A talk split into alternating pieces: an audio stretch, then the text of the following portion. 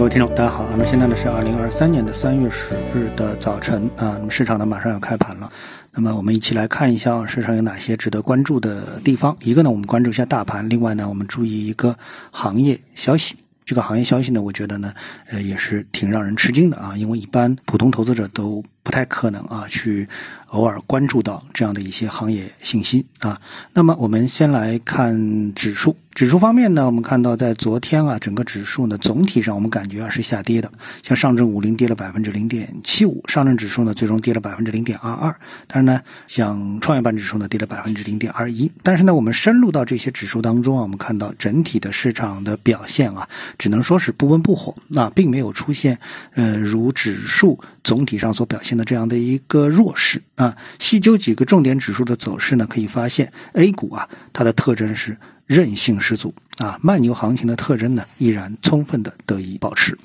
比如我们看上证指数啊，上证指数呢在日内呢就走出了一个小小的 V 字形结构，因为最多的时候呢跌幅呢也就是在百分之零点七，但是我们看到指数啊收盘的时候呢，这百分之零点二幺的跌幅和零点七的最大跌幅相比呢，那基本上呢是把失地全部的收复啊，出现了一个小 V 字形的一个。走势将日内的空头力量呢基本消化完毕。我们再来看创业板指数的话呢，我们可以看到啊，创业板指数的非权重股指数的涨幅啊非常的明显，从平开一直到收涨在百分之一点二七的这个幅度上面啊，和权重指数相比的话，权重指数呢是微跌。啊，相比的话呢，那非券工指数呢走势其实是非常的强劲啊。那么这些呢，我觉得都是啊慢牛行情的基本的特征。那我们再看这个上证指数的六十分钟图的话呢，那我们可以发现啊，首先我们可以有一个定义非常清楚的六十分钟的一个中枢结构啊。这个中枢结构，中枢结构呢，前面的呢行情呢，就是在前两天呢是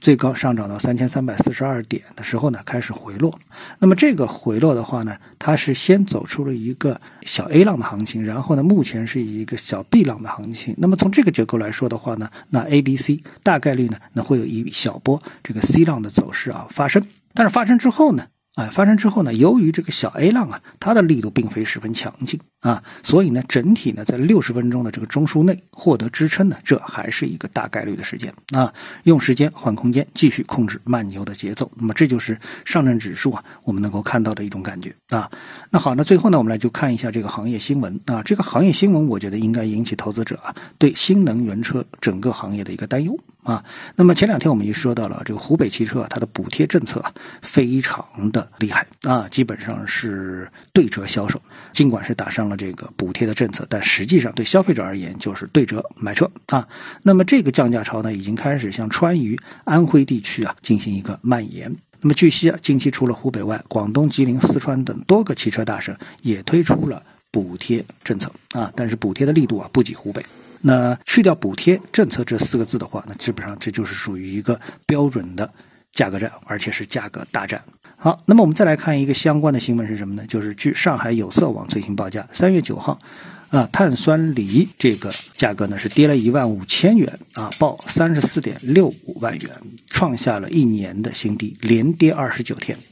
近五天的累计跌幅是二点七五万元，近三十天的跌幅呢是累计十二点八五万元。啊，那么十二点八五万元和三十四点六五万元相比的话，那么等于的价格是从四十七万元、四十八万元的价格跌到了三十四万元啊，那么这相当于跌掉了百分之二十五啊，那么这个跌幅可以说是非常厉害的一个跌幅了。所以呢，结合整个的一个汽车行业啊，我在昨天下午的节目当中我就跟大家说啊，整个的一个汽车行业它无非就是分汽车和电动车。啊，那么电动车内部呢，那又有上下游的这么一个关系，所以这些关系加在一起，现在被湖北的这个汽车补贴政策给击穿了。啊，也就是说，本来大家只关心电动车行业内部的一个竞争，现在要关心一个整个的啊汽车行业的一个竞争了。那么这种竞争，这种价格战，反过来啊，也就是这个传统汽车，也就是汽油车对。新能源车的一个反戈一击，而且这个力度是相当的强劲